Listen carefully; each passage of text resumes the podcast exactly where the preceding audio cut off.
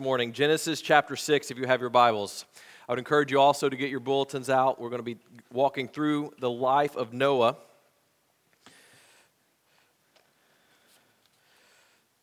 It's certainly a joy to be able to open God's Word. And I know I mention this often, but have heard recently of many places around the world where churches have been burned or bombed for doing this.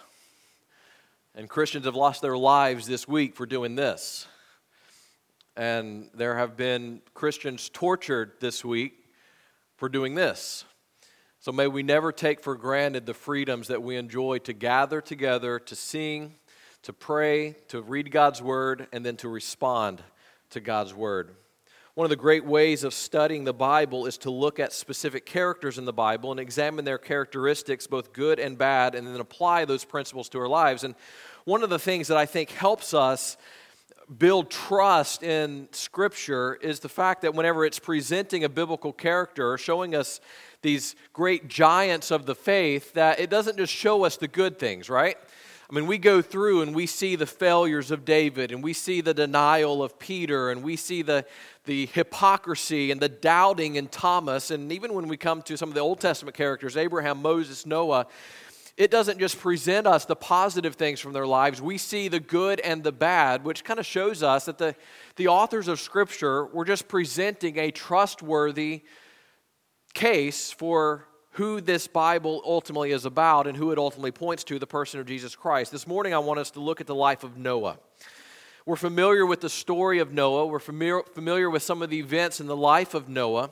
But I want us to look at several positive characteristics from his life. And here's why I want to do this. One, Noah shows us a picture of commitment. From the life of Noah, we see an individual who, although not perfect, was committed. We see in the life of Noah characteristics that if our lives are going to matter, if our lives are going to make a difference, if our churches are going to make a difference across our country, they need to be filled with people who have the characteristics that we're going to talk about this morning. Characteristics that sometimes are overlooked, characteristics that are sometimes minimized, but characteristics that are crucial, crucial if we are going to live lives as believers that God can use. And so I want us to notice several things from the life of Noah about what this commitment looks like. But before we actually look at the life of Noah, I want us to understand the backdrop. We're in Genesis chapter 6, and Pastor Jason a few moments ago read to us some of these verses, but I want you to notice verse 5 of Genesis chapter 6. Here's what it says I want you to picture this as I read it when the Lord saw that man's wickedness was widespread on the earth, and that every scheme in his mind thought of was nothing, excuse me, back up, was widespread on the earth, and that every scheme his mind thought of was nothing but evil all the time. Pause right there.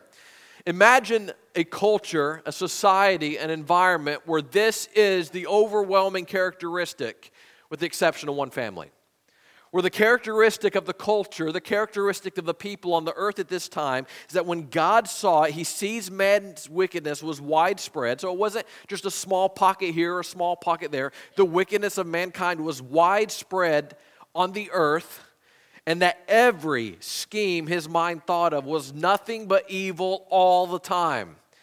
Imagine that. I mean, this is not just an isolated case of wickedness or an isolated display of evil. This was the characteristic of humanity.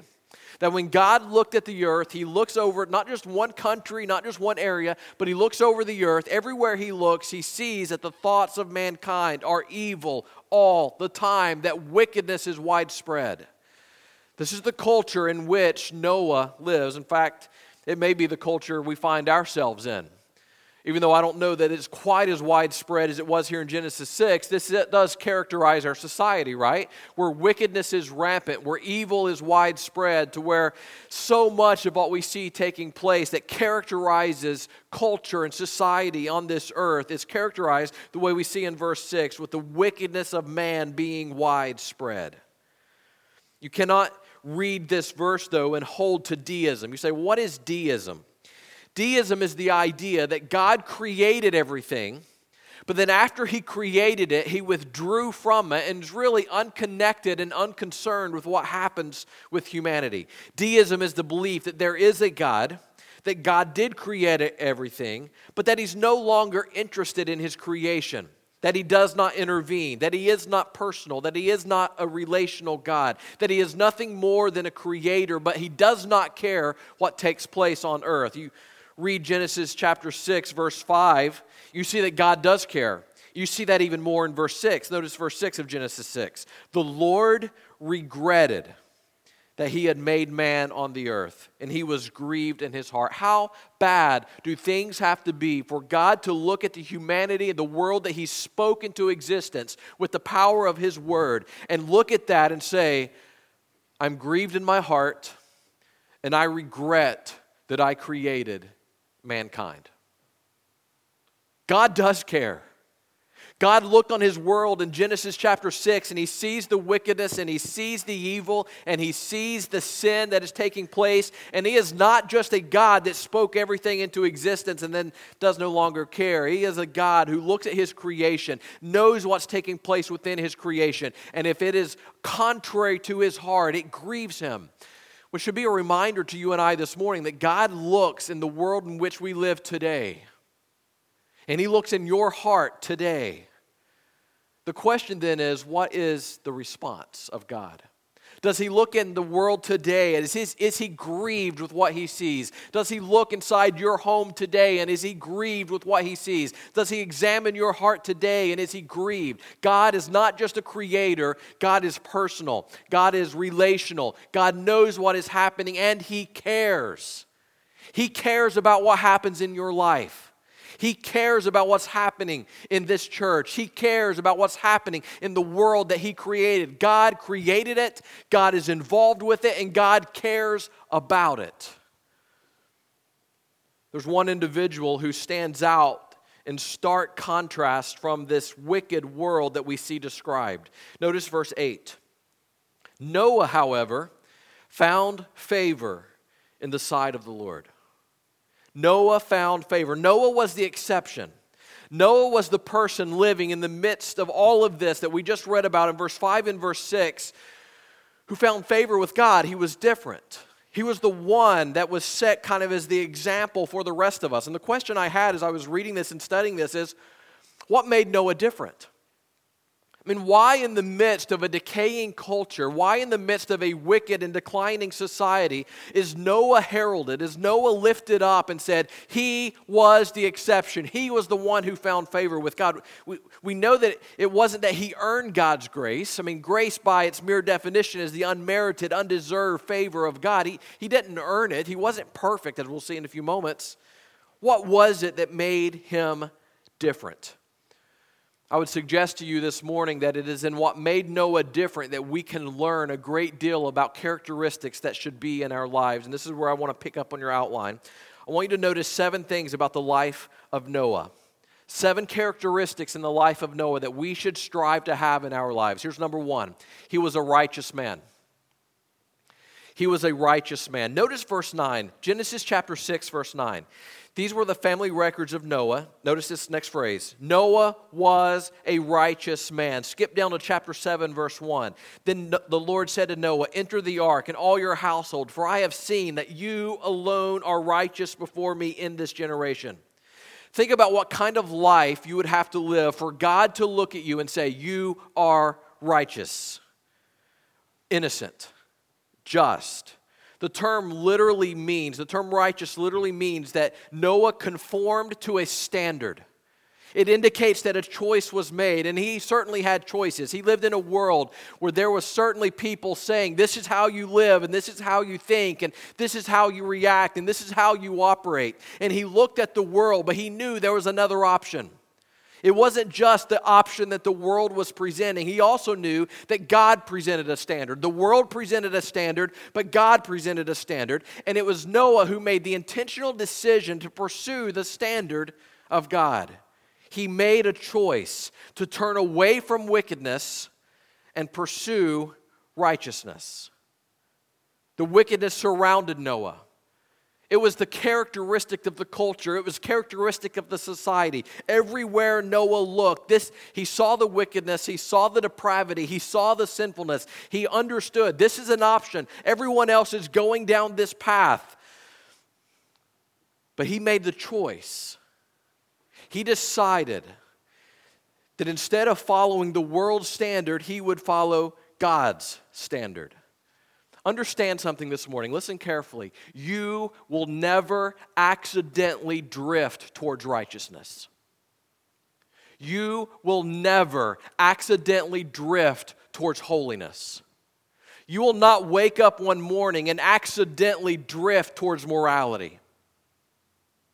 It must be a decision that you intentionally and deliberately make that says, I understand the options that are out there, but instead of pursuing what the world says is acceptable, I will pursue God's standard of righteousness. And listen, if you fail to deliberately and intentionally pursue the righteousness of God, then what will happen in your heart, what will happen in your life, is you will gradually and slowly drift towards unrighteousness. You will never drift to godliness you will never accidentally become more holy. You will not accidentally trip up one day and stumble into righteousness. It has to be a deliberate, knowledge driven, God pleasing decision that says, I will pursue righteousness and purity and holiness and morality in my lives. Noah was standing in the midst of a culture where it would have been perfectly acceptable and pleasing to everyone else for him to do what everybody else was doing. But he said, No, that is not an option. I must pursue God and I must pursue his standard of righteousness. And the reason why he was declared, or reason why it says that he was righteous, is because he made a deliberate decision to pursue that righteousness. Have you? Have you? Or are you going through life expecting to just, you know what, if I go to church a little and I do this a little and I have a Bible, maybe I'll just drift towards righteousness? No, it has never happened and it never will happen. The only way you can become more righteous is this morning to say, I will pursue righteousness. And if you don't pursue righteousness, then you are automatically making the choice to drift away from righteousness. The reason Noah was able to please God is because he was willing to make the decision to conform to God's standard. Number two, he was blameless. Verse 9 again, there's a lot in verse 9. These are the family records of Noah. Noah was a righteous man. Notice this next phrase blameless among his contemporaries. Blameless does not mean perfect, but it means that he pursued morality. His life was generally characterized as clean and pure. And we learned through the rest of the book of Genesis that Noah was in no way perfect and he made plenty of mistakes, but this was the goal of his life. He pursued morality. He was, according to his contemporaries, blameless. This phrase you see there, blameless among his contemporaries, is drawing a stark contrast. There's really no other way to, to say this when you looked at Noah and you looked at the rest of the people and the rest of culture and the rest of society, Noah was different. There was something different about Noah that was apparent to where he stood out from the culture and he stood out from the world in which he lived. He, he was not just going with the flow. And in our lives, far too often, we like extremes on one hand, we, we, we like this extreme sometimes. It says, I want to be relevant to the culture, and so I want to be as much like the culture as I can. But in reality, what we are doing is we're, as a song says, we're hiding behind our relevance, blending in so much that people can't see the difference that Christ has designed our lives to make. And so we're, we're, we're in this relevant stage, but yet there's, our lives really aren't different. They're not distinct. It's not salt, it's not light, but the other extreme on the other side is that we go all the way over here and we strive so hard to be different that we end up adding to God's word and we end up adding rules and restrictions and regulations and we create a legalistic life. And both are extremes that are straying from what God's word teaches. See, the reality is that when we pursue righteousness, when you make the decision to stop drifting away and pursue actively and aggressively the righteousness of God, there will be things in your life that are different. Your priorities will be different, your attitudes will be different, and what you value will be different, and how you talk will be different, and what you do in your free time will be different. And it's not an extra biblical man made list of things you're doing. It's just that you're pursuing the righteousness of God. People looked at Noah and they said, He's different. There's something about him. His, his, his standard of morality is different. It wasn't a standard that he came up with, he's following God. His priorities are different. It wasn't something he came up with, he's following God. See, when you follow God and when I follow God, our lives are different from the world in which we live. Noah wasn't just going through the motions of righteousness, he wasn't just going through the motions of Christianity. The reason Noah was different was because he made a decision to pursue God. And we see that very clearly here in this next point. Number three, he walked with God.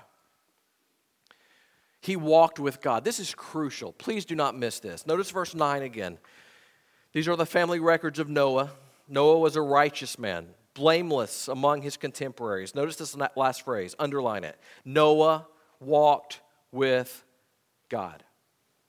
And I almost think this last phrase of verse 9 is what made the previous two points possible. How was it that he was righteous? How was it that he was blameless among his contemporaries? The answer he walked with God. His righteousness, his integrity were the result that he made the decision to walk with God. And along with his decision to walk with God, it, it led to this life that was righteous and blameless. The reason he was righteous was because he spent time with God. Listen, you will never pursue the righteousness of God while ignoring the person of God. You can't grow in Christ's likeness while, re- while ignoring Christ.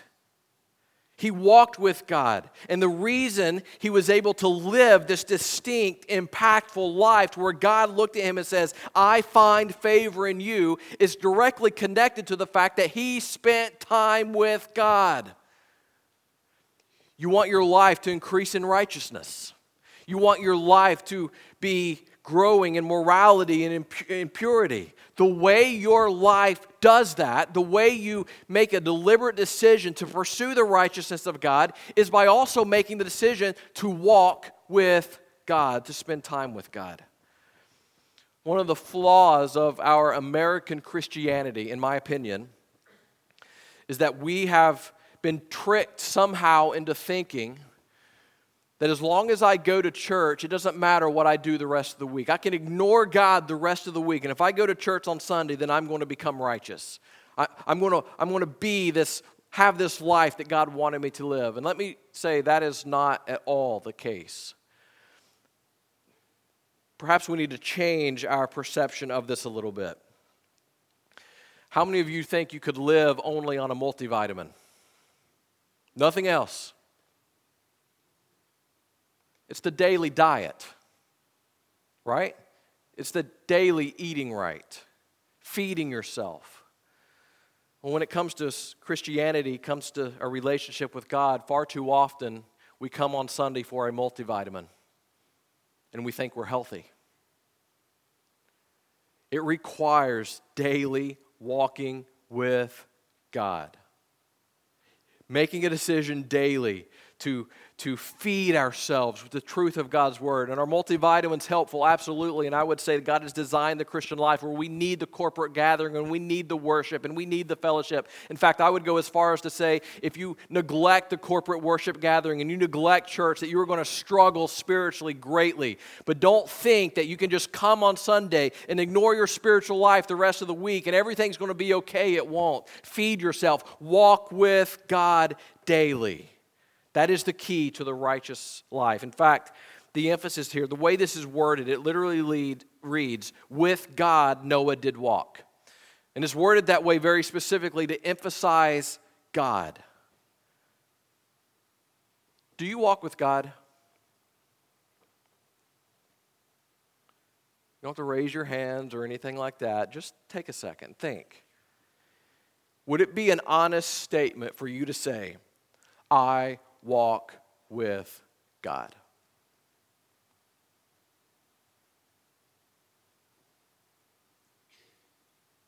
The answer is no. The righteousness, the morality, the purity, the holiness, the impact, the evangelistic impact that your life is designed to have will never be fully realized until you make changes in your life and I make changes in my life to where we can honestly say, I walk with God.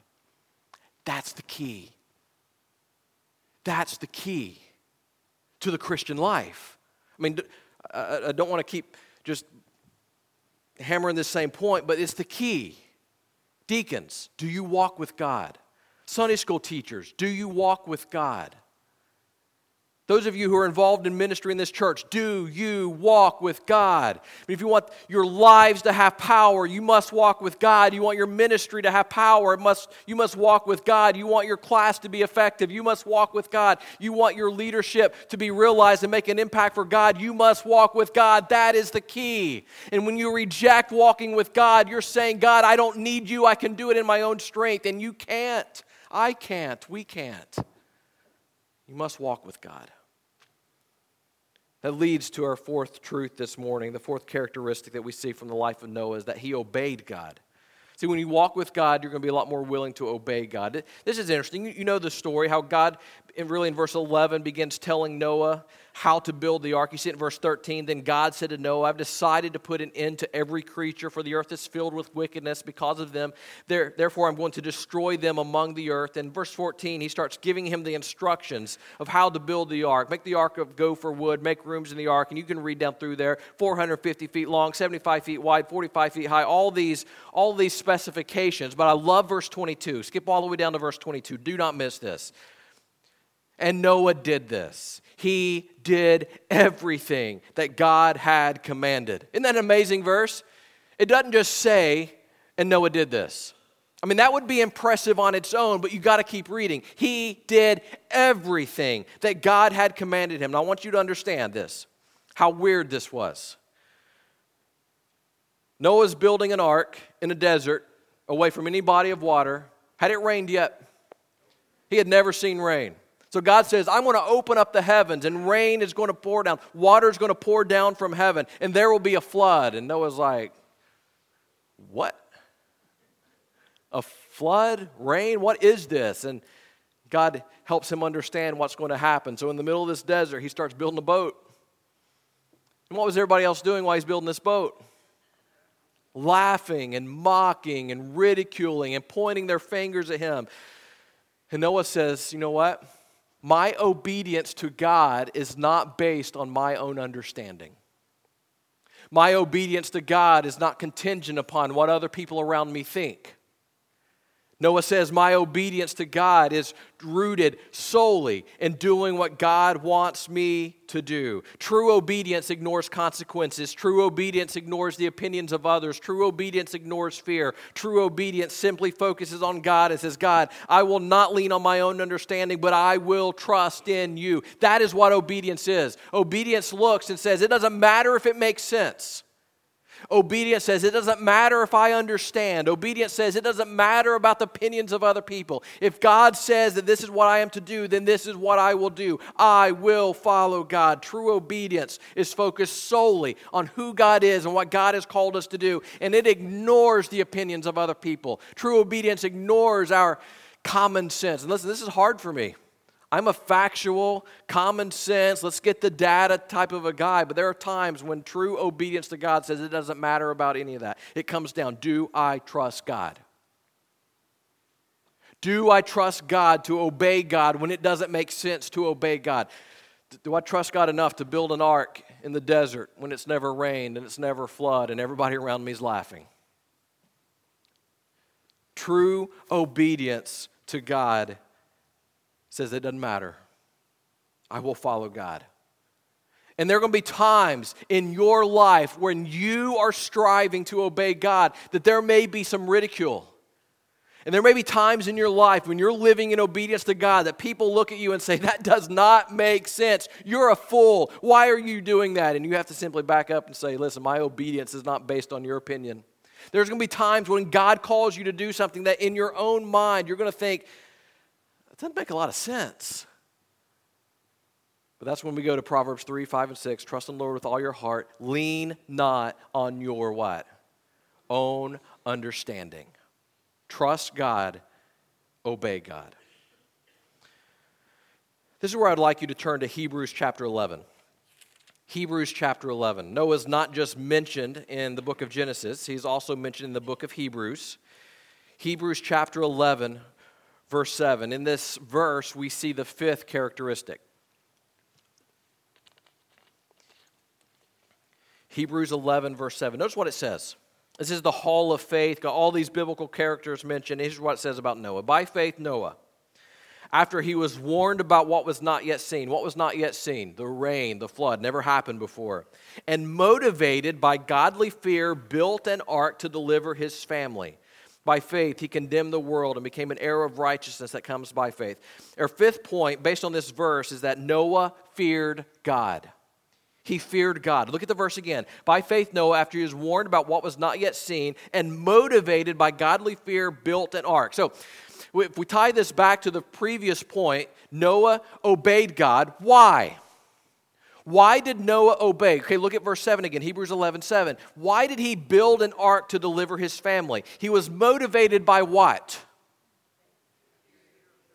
The faith drove him, but he was motivated by a godly fear. Verse 7 it says, motivated by godly fear, built an ark to save his family. This fear is not a fear, a lot of times the way that we use the word is, I mentioned last week, some people think God's in heaven with a baseball bat ready to hit, hit you over the head as soon as you mess up. Which, if that happened, we would all have knots on our head, wouldn't we? We all mess up. This fear is a reverence, this fear is a respect. This fear is a fear like Isaiah, we talked about it last week, who sees the seraphim crying, Holy, holy, holy, sees the holiness of God. His result of seeing the holiness of God is he sees the sinfulness of himself and he responds by saying, Woe is me. Woe is me this fear of God, this reverence of God, respect of God. When we respect and reverence God, we will be much more willing to live in obedience to God. People who do not live in obedience to God reveal that in their heart they do not truly reverence and respect God, the, the fear of God, the reverence of God, the respect of God, the, the realization of who God is drives obedience each and every time. The life that is not lived in obedience to God is a life that does not fear, reverence, and respect God. When we respect who God is, then we will also respect what He wants us to do. Our obedience to God will not happen without listening to Him and without respecting him. You must fear God. So let me ask you this morning do you reverence God? Do you fear God? Do you have the response that when you are presented with the holiness and the righteousness of God, that your response is, Woe is me? And if you read the rest of Isaiah, you see Isaiah living in obedience because of this reverence, this fear for God. Number six is found in 2 Peter chapter 2, verse 5. 2 Peter chapter 2, verse 5. You can turn there or I'll read it to you. 2 Peter 2, verse 5, talking about, again, the life of Noah. But it says, it gives Noah a title here. It said that God protected Noah, who was a preacher of righteousness. Number six, Noah took a stand for God. Noah took a stand for God understand that it is possible to be obedient to God and, that not, and yet not actively point other people to God. Here's what's interesting about Noah were, were people laughing at him when he was building the ark? Oh, yeah. Pointing fingers, jeering, laughing, mocking, ridiculing, saying all kinds of horrible things about him. Noah has a couple options. One, he can let that dictate him to the point where he's not going to obey. He didn't do that. He continues to obey. He continues to build the ark. But he goes beyond that. His obedience was not enough. He understood something. He understood that this boat he was building, because he believed God, was the source of deliverance that God was providing. It was, in a sense, the, the way of salvation for all those people. In Noah's mind, God is sending a flood, God is sending rain. He is going to wipe everything off the face of the earth. And the only hope that all of these people had is found in this boat. And so instead of just saying, you know what? I've got my salvation, I've got my deliverance, I've got my protection, I've got my family, I'm good. He says, No all these people mocking me are mocking me because they don't understand that judgment is coming. All of these people who are laughing and ridiculing don't understand that a flood is coming and that this ark, this boat, is their only source of deliverance. That this boat is the only source of salvation. And so he stands up in the midst of the ridicule and he says, Please turn to God. Please live for God. Give your life. Have faith in God. What I am doing, even though it doesn't make sense, is the only hope you have. And all those people continued to laugh and to mock. Then one day it started raining. The heavens opened, and the water began to rise. And the book of Genesis tells us that God closed the door on the ark.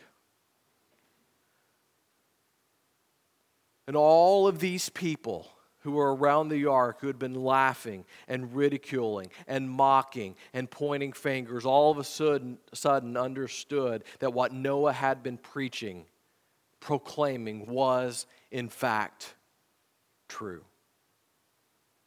But there was one problem it was too late. See, Noah, as he's building the ark, this fear of God, this obedience to God, also led him to understand that what he is doing is in building this ark was God's plan of salvation for the people, God's plan of deliverance. And he stands up and says, This is your only hope. And I think there are some clear parallels between the story of Noah and the story of Christ, story of salvation, because we understand that the only hope mankind has today is found in the person of Christ. Through Jesus Christ, we have salvation and we have a deliverer. But there is coming a day when Christ will come again, and those who have rejected Christ or those who die in this life having rejected Christ, for them it will be too late because it is appointed unto man once to die, and after this, the judgment. See, it is not enough for you and I simply to build our boat of salvation, get our close ones around us, and say, Thank goodness I have my deliverance. If we're going to look at Noah and we're going to learn anything from Noah, we also have to understand that the deliverance we have is also the deliverance that is available for everyone else. And we stand and we boldly proclaim Christ is the way and He is the truth and He is the life. No man comes to the Father except through Him. And there is coming a time, if you reject Christ, that you will have no more opportunity. We take a stand for God. We, we take a stand and boldly communicate Christ is the answer. He is the hope. He is the salvation. He is the deliverer. And if you reject Christ, if you stand mocking Christ and pointing at Christ and pointing at our hope, yes, you can ridicule it and you can mock it, but there will come a day where every knee will bow and every tongue will confess, and you will understand that Christ is Lord of all. It's not enough simply to get over here and build our ark our salvation from the judgment. We must also, in the face of opposition, in the face of ridicule, boldly stand and tell people, please turn to God. Please get on the boat. Please pursue this deliverance, pursue this salvation. This is your only hope. And in the midst of doing that, understand there'll be people laughing and people ridiculing, people pointing their finger at you, and people all kinds of things will be said, but in the midst of it, you stand and you say, This is the only hope, and I am unashamed. I am unashamed. He took a stand for God. Final truth this morning is this number seven. He worshiped God. Noah worshiped God. I, I would encourage you sometime to go back and read the end of the story in Genesis chapter 8. But you, you know what happens. The rains come, the floods rise, God wipes everything off the face of the earth except those contained on the ark. And the day comes when the waters begin to go down, and Noah sends out what? The dove to see. And remember, finally, the dove comes back with a little twig branch showing that life is coming back. But I want you to picture what happens here. Noah and his family come off the ark, and they're standing. And part of their mind, they're looking back at the greatest devastation the world has ever known. Other than him and his family and the animals on the ark, everything has been completely destroyed. The worst devastation the world would ever see has just taken place. And on the other hand, everything again is coming back to life in purity. Life is rejuvenated. Everything is once again clean. The wickedness has been erased. And in that moment between this devastation and this life, Noah builds an altar. And on this altar that he builds coming off the ark, it's the first thing he does. He builds this altar, and God makes a covenant with Noah and seals it with what in the sky? You remember? A rainbow in the sky. And Noah builds this altar. Why? There's two things involved with this. And both of these are crucial for you and I to truly worship. On one hand, this altar that is being built is looking back at the devastation that is taking place and saying, God, thank you for your deliverance. Thank you for your provision. Thank you for your salvation. But on the other hand, it is saying, God, you've made everything new, and I commit my life to living for you. And this passage in Genesis chapter 8 actually says that the sacrifice the smoke that goes up as in, into the nostrils of God is received by God as a sweet smell. You know what's happening? Worship. Worship always requires an altar of sacrifice. Worship always requires an altar of sacrifice where you come to the altar and you look back and you understand that without the deliverance of God and without the provision of God and without the salvation of God, there is no hope. And so you come to this altar and you say, God, thank you. Thank you for Christ. But the exact same moment, you understand what God has delivered you for, and you commit your life to living for Him and worshiping Him and uh, serving Him and doing what He's wanted you to do. Listen, you cannot worship God if you fail to thank God for what He has done, and at the exact same time, you fail to commit to live for Him. Worship is more than singing a song, worship is more than reading a verse, worship is more than listening to a message. Worship requires this altar of sacrifice where we come and we say, God, thank you for what you have done. In the exact same breath, we say, God, my life is yours. It's yours. God, I commit my life to you. And listen, it is possible to come every single week and sit through a worship service and sing the songs and read the verses and say a prayer, but never thank God for what He has done and never commit our life to Him. And I would say, if you come and you fail to thank God for what He has done and you fail to commit your life to Him at this altar of sacrifice, then you have failed to worship. Noah could have come bouncing off the ark and went on with his life, but the very first thing he did is builds an altar and says, I must worship God. The good news this morning is even if you've come through this service so far this morning and you've so far you failed to worship, in the last few minutes of our service, you can worship this morning by saying, God, thank you for all that you have done. Thank you for your deliverance. Thank you for your salvation. Thank you for all that you have done for me. And in the next breath, you say, God, I commit my life to you. It is yours. I will live for you. See, this is what made Noah different. This is what made Noah stand out from the crowd around him. This is what made Noah unique. So let me ask you if you are here this morning and you desire your life to make a difference, then here's some questions Are you committed to being righteous? Are you committed to being blameless? I'm going to skip the third one, I'll come back to it. Are you committed to obeying God? Are you committed to fearing God? Are you committed to taking a stand for God? Are you committed to truly worshiping God? But in the center of all that's this pin that holds it all together. Are you committed to walking with God? It doesn't matter what you say about any of those other things. If you're not committing, committed to walking with God, then none of those other things will become a reality in your life. See, here's what I believe God saved each and every one of you. If you're a believer, God saved you for a very specific purpose. And God has this church here for a very specific purpose. And that purpose is not centered on us but it is centered on the mission that God has given us.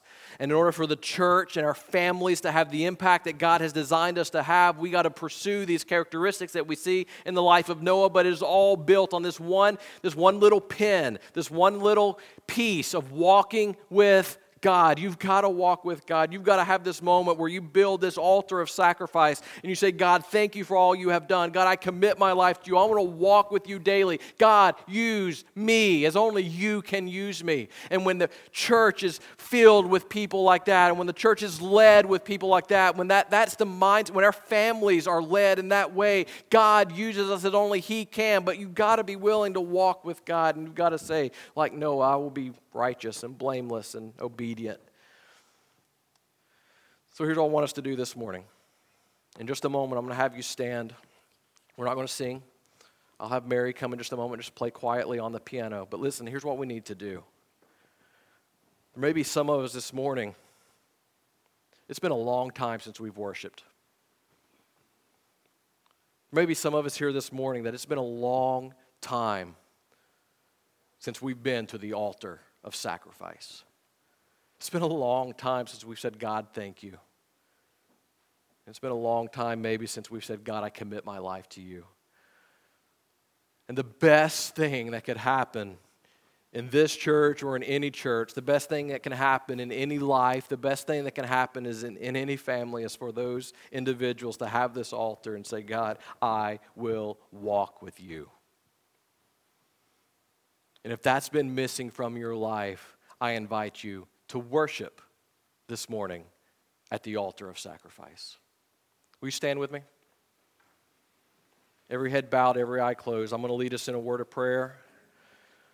And I think maybe this morning, God's speaking to some hearts, speaking to some lives, and you need to respond as only God is leading you. Our Heavenly Father, this morning, we thank you for your word. And God, as I've often said, I pray that we would not simply come and be challenged, but that you would do a work in our hearts and our lives where we truly leave changed. God, you have redeemed us for a reason. You have purchased us for a purpose. And God, in order for us to fulfill the calling on our lives, we must come to the altar of sacrifice, the altar of worship, and say, God, I will pursue you. Thank you for all that you have done. I commit my life to you, God. I want to walk with you. I pray that that would be the decision made in many hearts and many lives that need to make that this morning. God, I pray that it be true in my heart and in my life. Forgive me. But I pray that we would come to the altar of sacrifice. If you will, keep your heads bowed and your eyes closed. The altar is open, the invitation is open. If God is speaking to you, let me encourage you to respond. I know you can pray where you are, but there's something about walking an aisle and kneeling at the front that solidifies the decisions that you make. So if God's speaking to you, let me encourage you to respond just in the next couple of minutes of quiet.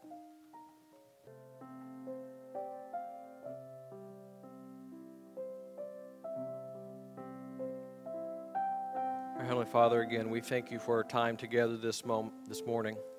And I pray that you would help us all to strive to live lives that are pleasing to you. Help us to daily come to this altar to daily take up our cross and follow you as Luke 9:23 says that we would purpose in our hearts to live the life that you have called us to live and God that you would use us as only you can. God, we thank you for your word that guides and I pray you'd help us to leave change this morning. It's in Jesus name we pray. Amen. Thank you all so much for being here this morning. Let me remind you that we do have our Bible study this evening at 5, and so I encourage you to be back for that. Those of you who are not able to be back this evening, I want you to know that we love you, we appreciate you, and thank you so much for your kindness to me and my family. Have a great afternoon.